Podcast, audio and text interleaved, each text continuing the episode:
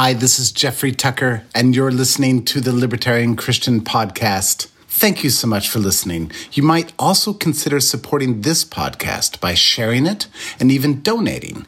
LCI needs your help so it can continue creating great content. Welcome to the show that gets Christians thinking about faith and politics. Get ready to challenge the status quo, expand your imagination, and tackle controversy head on. Let's stand together at the intersection of faith and freedom. It's time for the Libertarian Christian Podcast. Welcome to another episode of the Libertarian Christian Podcast, a project of the Libertarian Christian Institute. I'm Doug Stewart, and with me today is Nick Gausling, and we have a special guest, Matthew Fleischer, who is going to talk about the Old Testament case for nonviolence. Matthew Curtis Fleischer is an oil and gas attorney in Oklahoma City. He is a libertarian Christian and the author of a new book, The Old Testament Case for Nonviolence. Matthew, thanks for joining us. Thanks for having me. I'm glad to be here. This is a topic that we've covered on our podcast uh, in in the previous year, and it has to do with violence in the Old Testament. The issue is probably not new to many Christians, but it's not unheard of to have people argue about is is God violent? And that's the question that you're going to you seek to address in your you do address in your book. You know, the argument often comes down to different methods of hermeneutics. It comes down to maybe battles with uh, what are often called the new atheists who say God is a moral tyrant and there's no way I could ever believe in that God. And I think to some extent it's because people don't really really read and study the the Old Testament in a deep way and compare it in context and it's sort of a very very broad brushstroke with with your view one of the things that is great about people like you who do this work is that you can summarize this for us in a book so that we don't have to do the work um, I say that sort of tongue in cheek because uh, you know it is important that we each do our own research uh, to some extent, but we don't have time to tackle all these issues. So I'm really glad that you've written such a book. What really uh, stood out about your book is also any libertarian reading it um, would tell that a libertarian has written it. Um, and so I, it, I think it's really great that you've done that. It seems, though, that the point of your book, if I can sort of summarize this, is uh, you say it actually later in the book. We don't have to look to the New Testament to find a good, compassionate, faithful, patient, gracious, merciful, forgiving, just, and loving God. We simply need to slow down long enough to carefully read the Old Testament. So the problem is, God appears to be violent in the Old Testament. Some Christians wrestle with this. Some of them don't. Some of them say, "Well, that's just who God is. That's the Bible says it. Why should I doubt it? Uh, it doesn't really bother me because I trust God." Um, why? Why is it that this really, probably, really is bigger problem than some people assume? Well, I mean, it's when you're when you're talking about the violence of the Old Testament. I mean that that is a core, fundamental ethical issue, and so if if you've got the New Testament that that clearly articulates that God is a God of love, and and Jesus was I consider him wholly nonviolent. Most people, I think, would consider him at least largely nonviolent. When, when you're comparing that to to some of the depictions in the Old Testament, it's it's easy to lose sight of what the New Testament says. It's it's easy to get confused by this violence in the New Testament because you you obviously don't associate violence with love.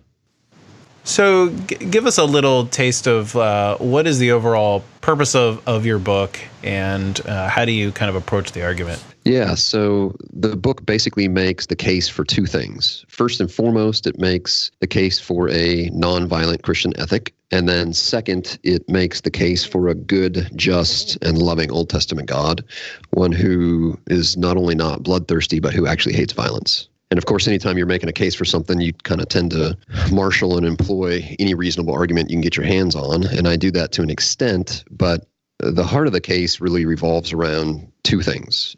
The first thing is context. I survey the overall biblical narrative and then place all the troubling passages within that developing story.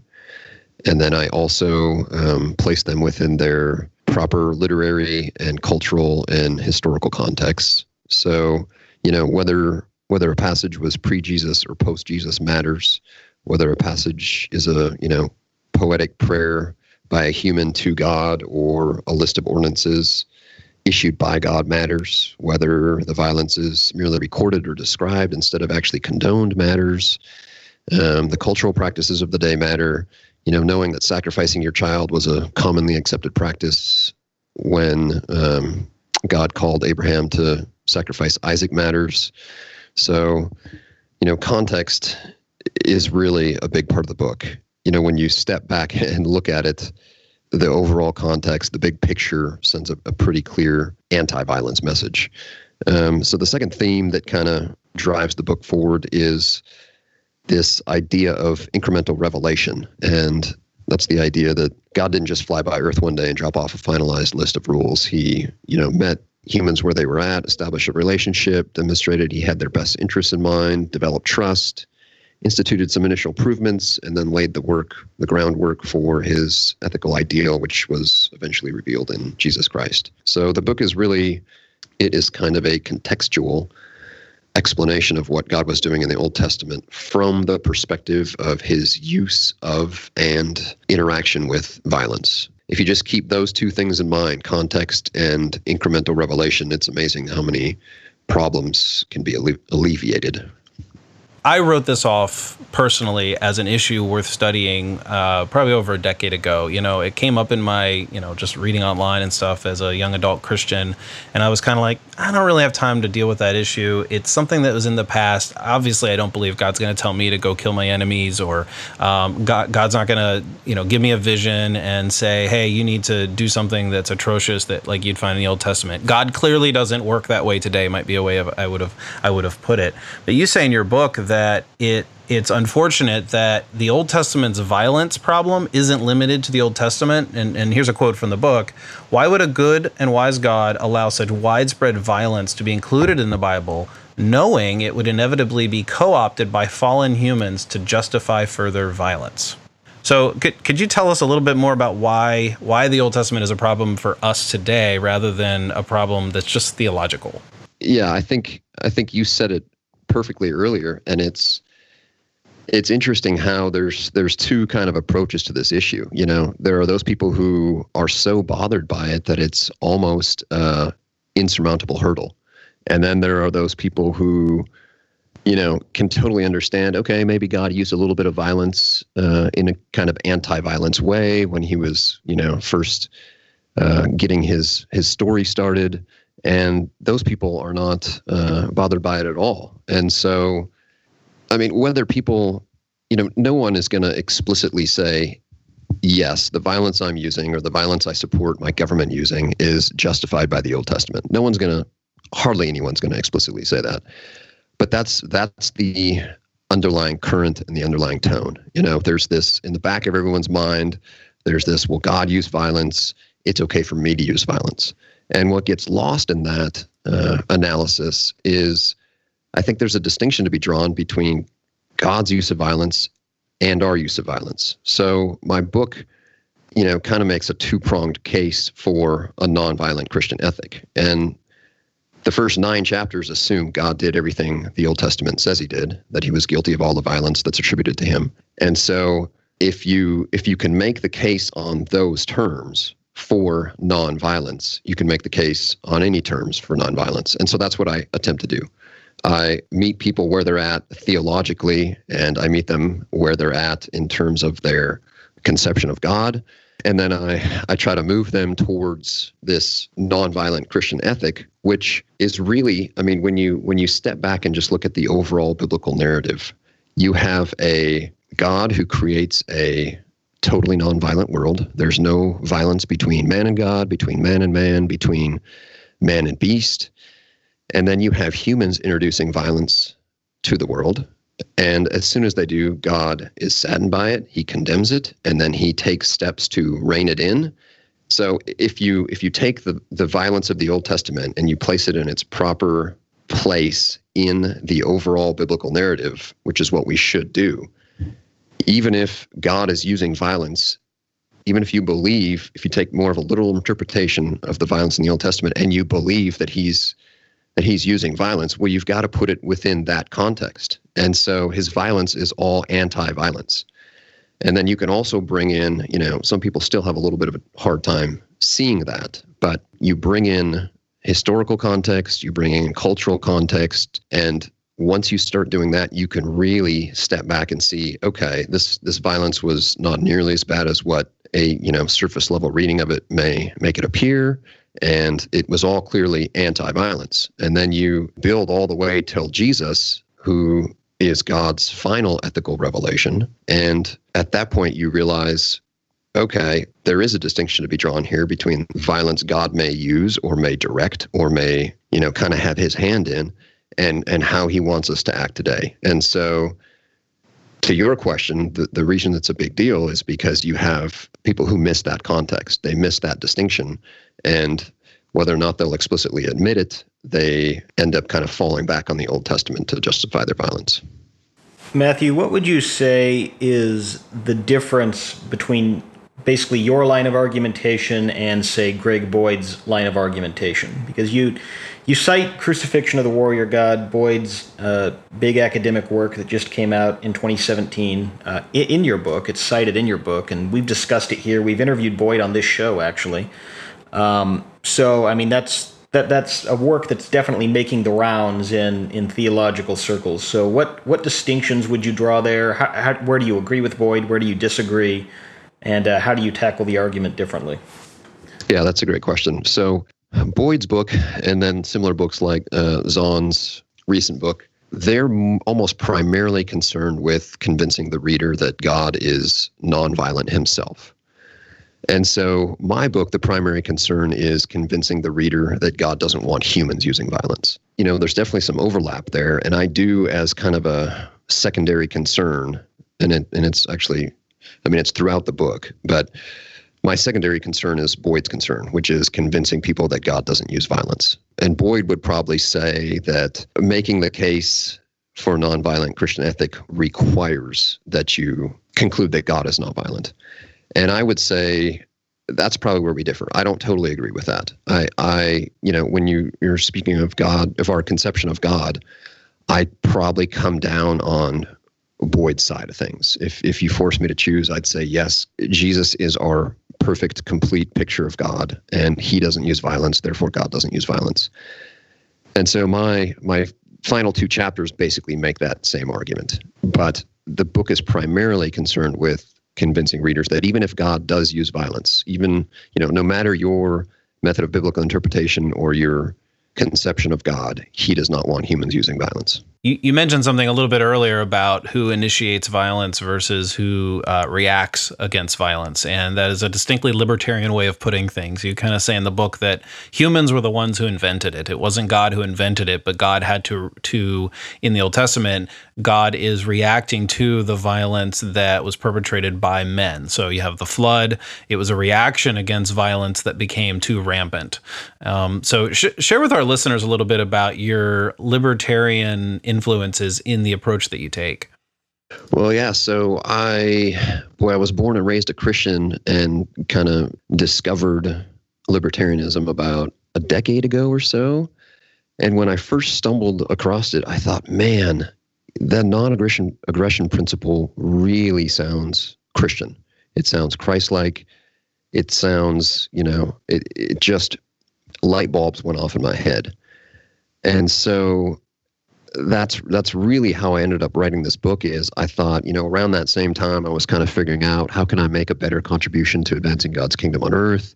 Um, what do I you know, what do I want to kind of sink my teeth into as a hobby? And I decided, you know, I, I enjoy writing, I enjoy reading. Uh, I'm passionate for liberty, which I hadn't, you know, known about before that time. And so I thought, you know what, I'm going to sit down and I'm going to write a book on Christian political philosophy with the assumption that it's going to end up basically being a case for Christian libertarianism, you know, assuming that the research kind of continues to bear that out. So yeah, in in doing this, the Old Testament was going to be basically just a chapter in that book, and then it just kind of blew up, and I had uh, what I considered too much good stuff and too much to say about it. So I turned it into its own book. So I'm still marching in that direction um, towards the political philosophy book in my research for the book and just all the study I've done on Christianity and violence and, and Christian theology, it's really solidified my libertarianism. I mean, it's when your libertarianism is based in the non-aggression principle, and then you sit down and you look at how radically nonviolent Jesus was, it's really hard um, to be anything other than libertarian in my mind. You know, I mean, it's I can't, there's a quote out there I can't remember who said it, but something to the effect of Jesus's ethics are so crazy they almost have to be true, and I and I totally agree with that. You know, it's it's crazy that Jesus would not force someone else to feed a hungry person, but but he didn't. You know, and man, I'd love to be able to to say, yep, Jesus and God, they want us to, you know, even have a minimum uh, safety net, but there's just no evidence for that. I mean, everything that talks about taking care of the poor in the New Testament is all personal. It's all within the the church community. So it's all this research has really kind of solidified my libertarianism. Yeah, it's it's almost like uh, there's no way on earth human humans would come up with let's not be violent anymore. I mean, that was the problem God sought to address largely in the Old Testament, which you kind of talk about is that was God's reacting to it. Like it was the initiation of force that God doesn't do, uh, but in this case, it's reactive. You know, I would add to your comment about the the whole uh, social safety net and things like that. You know, if there's a way to do it without the use of force um, and do it nonviolently, then that is the ultimate way to accomplish it, and that's the problem with most people who are are you know we would say our friends on the left, uh, Christian friends on the left, who are by and large pacifists who believe in nonviolence, somehow making it you know they make a an excuse for the state to exert violence. And you even talk about not that specifically in your book, but you do talk about the the direction God is taking um, Israel. God made an agreement with Israel, uh, a covenant, and yet God's desire was not for them to become more nationalistic and more concentration of power, but less power in the hands of the elite and more economic benefit to the common person. Yeah, that's exactly right. I mean, his the way he structured Old Testament Israel, the nation of, of Israel, is was radically progressive for the time. It was radically egalitarian and and that's another thing that gets missed is when you just when you compare God's laws and the structure of the Old Testament nation of Israel to today, well, yeah, it looks horrible. I mean, it, it it falls far short of where we're at today. But that's because he did it back then, and when we've been able to build off of it and and come so much farther. But but you can attribute the principles to what God was doing with Israel in the Old Testament. And so, for for example, you know the the eye for an eye law. You know, we see that today and think, man, how barbaric! Eye for an eye. Well, in its in its time, it was actually a limitation on violence. It was a means of restricting vengeance, legal vengeance, to only an eye for an eye. Right, because so, back then retaliation was more about ratcheting it up and, and kind of one upping the violence in retaliation. Yes, exactly. Yeah, and and almost any area of Israel's life, you can you can look at what God did and compare it to the other surrounding ancient Near Eastern cultures, and you know it's it's not a a perfect improvement in every area, but in most areas there's noticeable significant improvement. Yeah, so you're saying that compared to other uh, ANE, ancient Near East cultures, uh, the Mosaic Law's punishments are actually far more humane. They pushed uh, humanity in a different direction or in a, in a more progressive direction, I should say. Um, another another way you also put it is God. You call God. I think you maybe maybe this is my summary of your your phrase, an incremental ethicist, in that uh, God is teaching us something to lead us somewhere. Yes, exactly. So I employ the term incremental revelation in the book, and that's just the notion that you know the the Bible isn't a constitution. It's not an encyclopedia. It's it's a narrative. And so God didn't fly by Earth one day and and drop off this finalized, complete uh, list of ethical rules. Um, instead, he you know met mankind where it was at. He established a relationship. He proved that he had their best interests in mind. He developed trust he instituted some initial improvements and then, you know, generally laid the foundation for his, you know, grand finale of the uh, of his ethical revelation, which was Jesus Christ. And so again, I mean, you can see that with the criminal punishments, they're they're more restrained. Uh, he institutes revolutionary legal protections for widows and orphans and even slaves. He institutes a wholly different warfare po- policy. You know, it's it's hard to read his warfare instructions in Deuteronomy and not be kind of offended by them today. But you've got to compare that to to what else was going on back then, and everyone else's warfare policies were basically anything goes. And so the restrictions God imposed on Israel, you know, if if they're engaged in battle with city or nation outside of the promised land, they've got to first offer peace.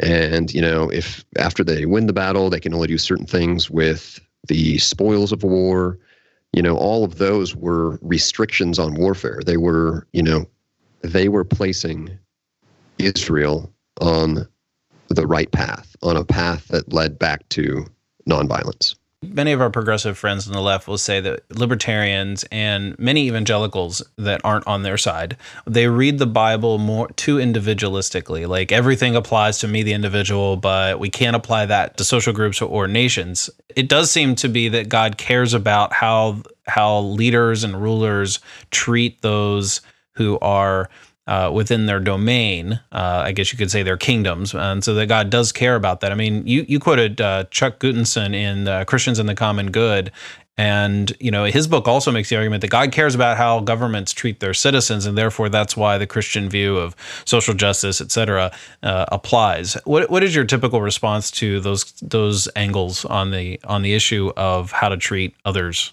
Well, first, one of Christianity's largest contributions to ethics, especially Western ethics, is that the individual matters. I mean, that is that was Jesus's maybe most revolutionary ethical pronouncement. Hey, the individual matters. Every single individual matters. Ethics, in my mind, I mean, it it occurs on an individual level. You know, the the unit of measurement in ethics is individuals.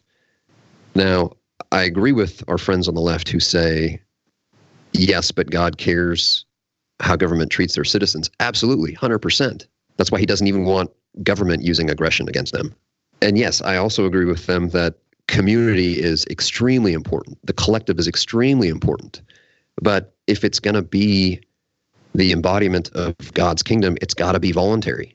If it's not voluntary, it's it's some form of prison basically, you know, and that's that's not true community. And so, yes, community matters big time. I mean, we were made for community, we were made for relationships. But when you're talking about enforcing earthly justice, it has to occur on the individual level. I mean, we are individual units. And when you lose sight of that, I mean, it quickly de evolves into mob rule, basically. You cannot get around theft by claiming that it's not one individual taking it from another individual, it's you know, one person's right hand taking it from their left hand. We're, we're not hands, we're individuals.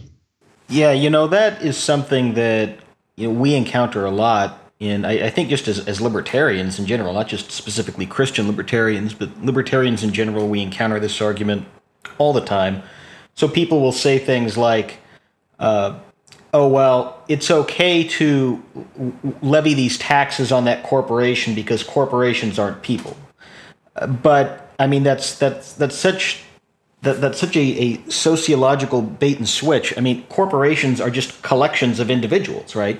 And that's what societies are. We're just collections of individuals. So yeah, by their logic, uh, the government is not representative of the people either. Yeah, and I mean, there when we're talking theology, to an extent, um, there is a difference in the sense that the church, in some metaphysical supernatural sense is bound together in a in a collective with Christ. We're joined with Christ. But that doesn't erase our individuality. I would say it, it accents it. Uh, but typically, what people uh, on the left are trying to do is they're trying to e- erase individuality into the collective and use that to sort of paper over uh, things like taxation. But that can also be used to paper over things like war uh, and, and other large scale uh, sins. What, what, what, do you think of that? Yeah, I, I totally agree with that. You said that very well. One of my pet peeves is the the phrase "the common good." At least how it's how it's employed today. The problem with the the notion of the common good in America today is it's really just a cover for being able to do to some individuals what you couldn't do to them otherwise. And so should we all promote the common good? Absolutely. 100%. That's that's a massive part of Christian ethics. But when you're saying the common good justifies stealing or war or these other things that are clearly wrong, you've you've corrupted the notion of the common good. It really is. It's it's this psychological or philosophical way to to kind of pull the wool over people's eyes and transform what is one individual doing something to another individual as that individual doing something to himself. You know, I have a really hard time uh, buying that. That's actually one of the things that you know studying libertarianism has has brought to light for me. You know, you don't hear that type of thing unless you're in libertarian circles. You know, unless you're reading Rothbard and Mises and, and guys like that. I mean, it's libertarians are very good at at drawing that line and saying and and being able to kind of step back and and look at what's actually happening and analyze it in a commonsensical, you know, individual versus individual sense. And it's the same thing with economics. You know, the, to me, the beauty of Austrian economics is it's this individual analysis of economics. What's good for an individual economically is good for the nation. And you can't say, well, a nation can can spend its way out of debt in ways that individuals can't. I don't get that. That doesn't make sense to me, you know, and I'm and I'm still waiting for someone to to explain that to me in a way that that makes sense. Right, that doesn't use fancy theorems that confuse everybody they're trying to convince.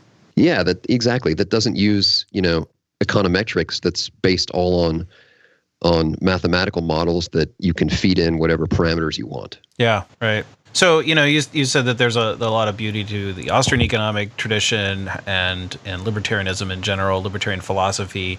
What are some things you know on this on this program? We often try to, as as often as possible, talk specifically about where the Bible supports our position. Not in a way that's like, oh, hey, well, let's go find ways to be supported in our position. But I mean, we've all come to this from different angles, and you've you've mentioned your story uh, a little bit of being becoming a libertarian. So and you've studied this. You said it kind of turned into a new project for you to provide a case for libertarianism from from the scripture. So give us a little taste of that. Like, what are the, some of the foundational, even passages, concepts, principles that you see in the scriptures that bolster your belief that the non-aggression principle is just dead on correct, and we really have to like live by that. First off, I would say, I mean, you have Jesus declaring that the greatest command in terms of how we interact with each other is to love each other. And then he, you know, all other commands basically just define that command. They get more specific. And then you have him phrasing that in terms of the golden rule as well. And so when I look at the golden rule and I say, okay, how can I let's let's say we're going to take the golden rule and deductively turn it into a political philosophy. Well, it would basically be the non aggression principle. It was, hey, I don't want people, you know, by definition, I don't want people using aggression against me. That's what aggression is it's unwanted force. And so if I don't want someone to force me to pay for a war I disagree with, I shouldn't force other people to pay for wars they may disagree with. And the same thing holds for uh, baking cakes. You know, if if I don't want someone to force me to bake a cake for a certain person or to forcefully prevent me from baking a cake for a certain person, well, then I shouldn't ask government to use force against someone else who's who does or does not want to bake a cake for somebody else. So, I mean, it, it really is just politics by the golden rule, the non-aggression principle.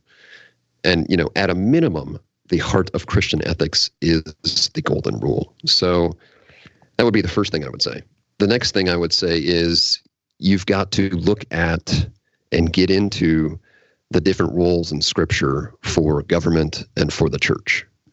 I'm still working through a lot of this stuff myself, but where I'm at right now, scripture's pretty clear that government exists to use the sword. So there is there is a role for government, absolutely. And it exists to use the sword basically to maintain order and allow the church to fulfill its separate role. And its separate role is to be salt and light. And and we be salt and light by embodying God's kingdom, not by forcing it on other people. So, you know, those are kind of the two main the two main arguments. And I mean there's a ton of stuff that that falls underneath that. You've got I mean, you've got explicit statements in the Bible that say, um, "Hey, don't don't even show favoritism to the poor." You know, I mean, that's a equality before the law argument. It is, hey, treat everyone equally, whether they're broke or they're Bill Gates. And so, those are kind of the two primary primary arguments I see for um, the case for libertarianism. Of course, there's a lot of ways to spin it, but but that's it. So you don't think a preferential option for the poor is a biblical concept, or is it just con- is it contextualized by some of these other uh, things that you mentioned? Well, I think so. I think a preferential right for the poor is a biblical concept. There's no doubt about it that God is extremely concerned about the poor and wants us to um, make helping them a central part of our lives what I what I don't think is a biblical concept is employing government to accomplish that. Again, Jesus Jesus's ethics were so crazy they have to be real. I mean, he he rejected all political power. He had the temptation from Satan when he offered him all the power of all the kingdoms in the world. He rejected it. Uh, when the mob wanted to force him to be a typical earthly king, he ran from them. Uh, when he pronounced his kingship, he rode in on a donkey, not a war horse. I mean, when his you know disciples were arguing over who uh, will be the greatest in his kingdom, he told them not to lord it over him like the rulers of the Gentiles do. I mean, the list just goes on and on and on. And so the only the only way you get around that is to start moving in stuff outside of the Bible into your analysis of what government should do and what more specifically what we should use government for. And so I think there's a massive distinction to be drawn between, you know, what type of government or, or what should government do and then what should Christians focus their efforts on doing. And, you know, an- another thing I'd throw on there is when when you have government providing for the poor and it being the primary cultural or social means of doing so, who gets the credit for that?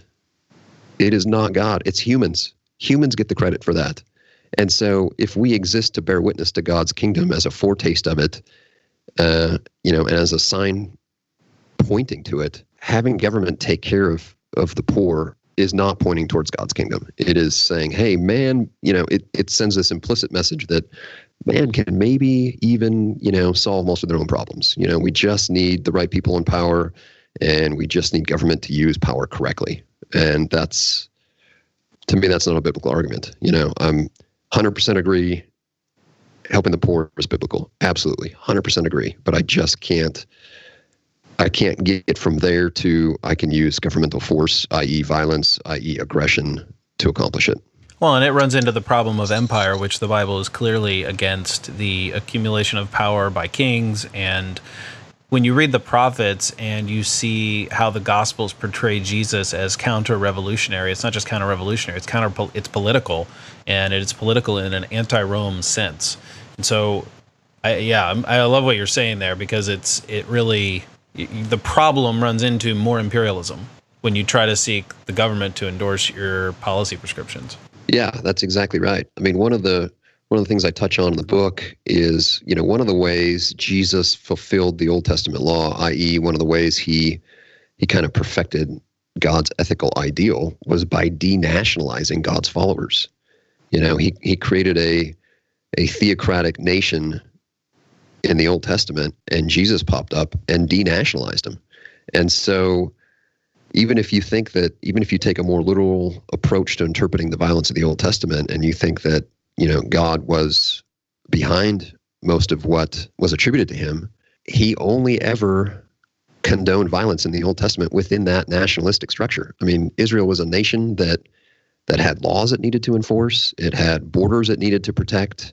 You know, it had a use for violence. Well, when God trans or when Jesus transformed the transforms God's followers from a nation into the you know international, um, transnational, nonviolent church, all those reasons, all those justifications for violence in the Old Testament fall away. They, I mean, we are not a nation. We don't have laws to impose. We don't have borders to defend, and so it's there. And actually, I think that's one of the things libertarians will probably like most about my book is there's a pretty strong anti-nationalism um, theme running through it. You know, and it's it's not just Trump-like nationalism that that I think is uh, contra biblical. It's it's any type of nationalism, whether it's Obama like nationalism or Bush like nationalism or Trump like nationalism. To backtrack a little here, Matthew, you know, you talked about the non aggression principle. We talk about the non aggression principle all the time uh, here at LCI. Now, one of the things that's really been fascinating to me uh, in it, and, and not in a good way, is this trend in libertarianism lately uh, to eschew the non-aggression principle. There, there, there's a lot of libertarians saying we don't need the NAP. The NAP. Some even say the NAP is stupid. Uh, and so, I mean, whenever I see this, I'm like, okay, well, what do they want to replace it with? And it's kind of hard to weed it out, but ultimately it comes down to a form of utilitarianism. Have you encountered a lot of uh, people advancing that argument, and what would you say in response to it? Yeah, so I, I do encounter that quite a bit. And to me, to me, the issue is pretty black or white. You know, if you either comply with the non-aggression principle or you don't, and if you don't, you're just on a slippery slope to being to being where we're at today, which is government uh, controls just about everything and and has rules and regulations that apply to just about every aspect of life. So that's to me that's the problem with you know fallen humans are prone to to just accumulate power and to take whatever power they've been given, whether it's an institution or an individual or whatever, and just do whatever they can to grow it. And so once you cross that line and say, okay, a little bit of aggression is okay, you know, it for good purposes. We'll just have a little bit of aggression to feed the poor or to feed the hungry.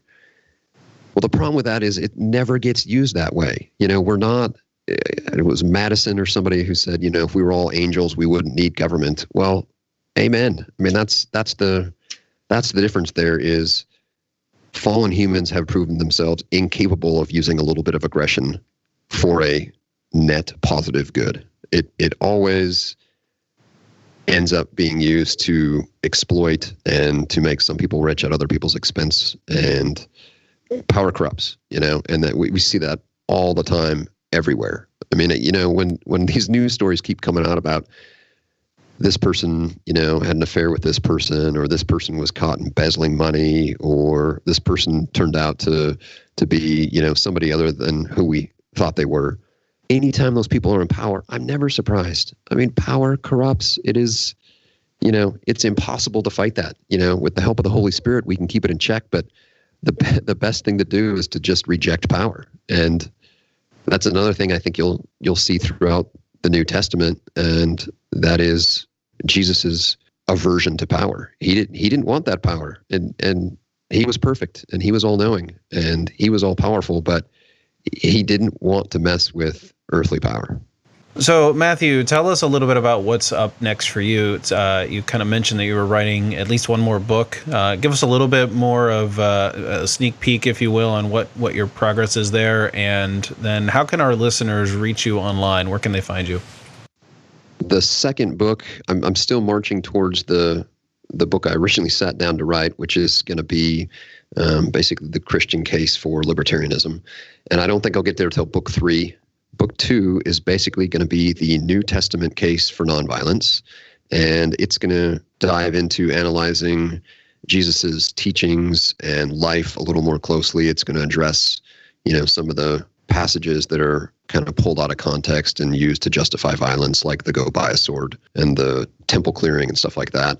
And it's also going to kind of dive into the difference between the scriptural roles for government and for the church and how they kind of interact and interplay. And then in the final book, um, I expect to make kind of a more direct case for Christian libertarianism.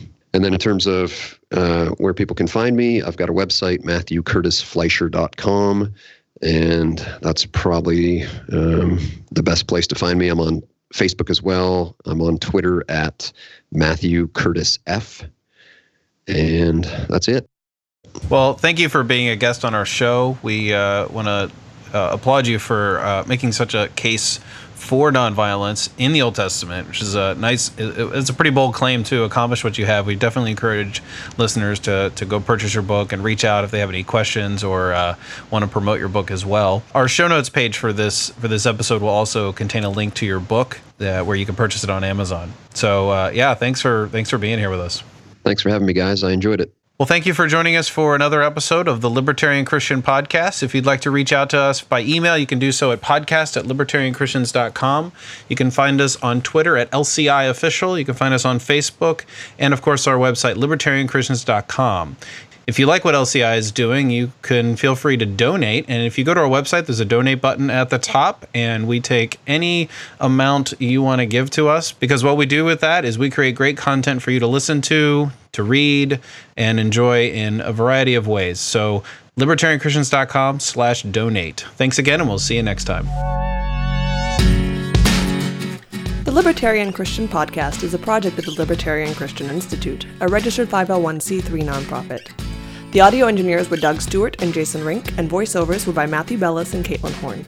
If you'd like to find out more about the LCI, please visit us on the web at www.libertarianchristians.com.